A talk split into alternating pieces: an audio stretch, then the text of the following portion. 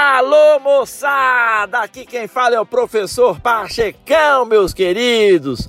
E neste podcast, nada acontece por acaso. Você vai ouvir de Pachecão, suas loucuras, suas viagens. Eu vou falar sobre ciência, eu vou falar sobre empreendedorismo, eu vou falar sobre negócios, eu vou falar, rapaz, sobre física, relacionamentos, enfim, eu vou falar sobre vida. Quero ver você aqui ouvindo, contribuindo, mandando mensagens e dando feedback. Fala legal? É isso aí, meu irmão. Bye bye.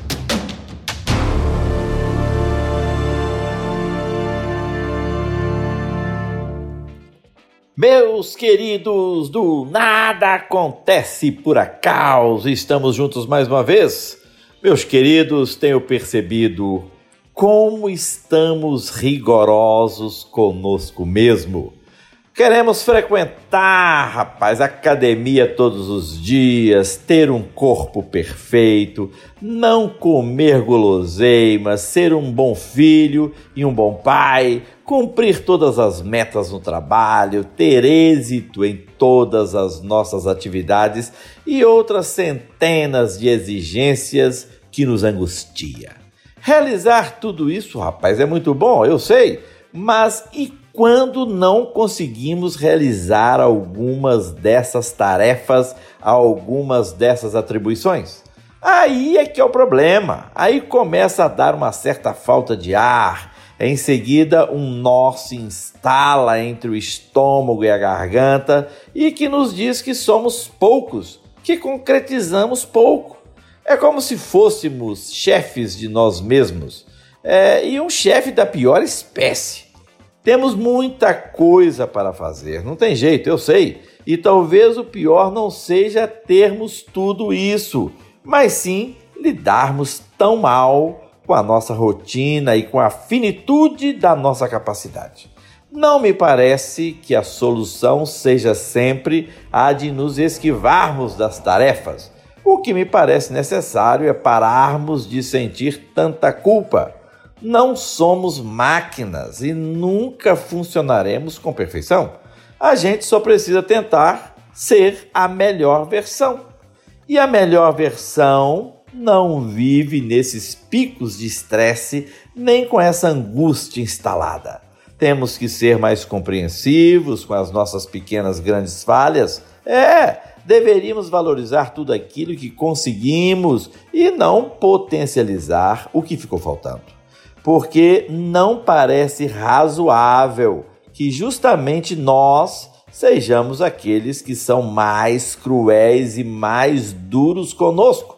Meu querido, qual é a sua meta? O que você verdadeiramente quer? Por que tanta ansiedade? Por que tanta ansiedade? É, se ainda não conseguiu, não tem problema, te dê uma chance e tente outra vez.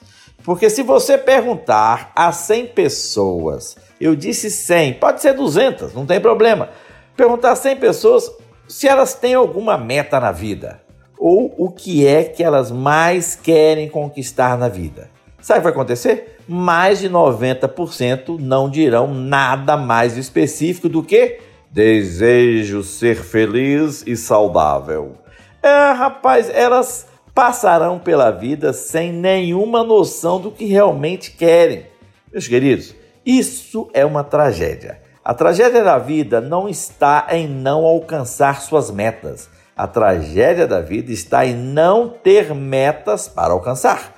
Ter uma meta dá propósito, significado e direção à vida é também uma das razões pelas quais as pessoas que sofrem tragédias pessoais geralmente conseguem superar a tragédia e se sentir mais alegres. Você está entendendo? É, e mais realizadas.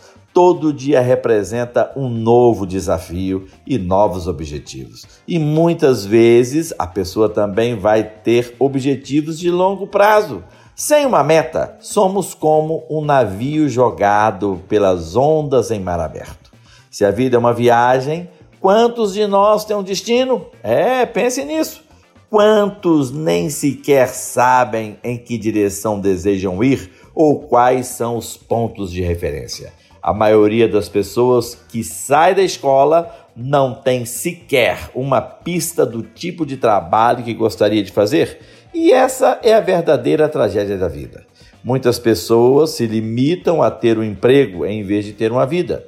Às vezes é necessária uma crise, ou até mesmo uma tragédia, uma pandemia, para que deixemos de navegar a esmo e passemos a viver conscientemente. Então me diga aí, meu irmão, qual é a sua meta? Aonde você quer chegar? Olhe para o seu futuro, porque é lá que você vai passar o resto da sua vida. Fala legal? É isso aí, meu irmãozinho. Bye bye.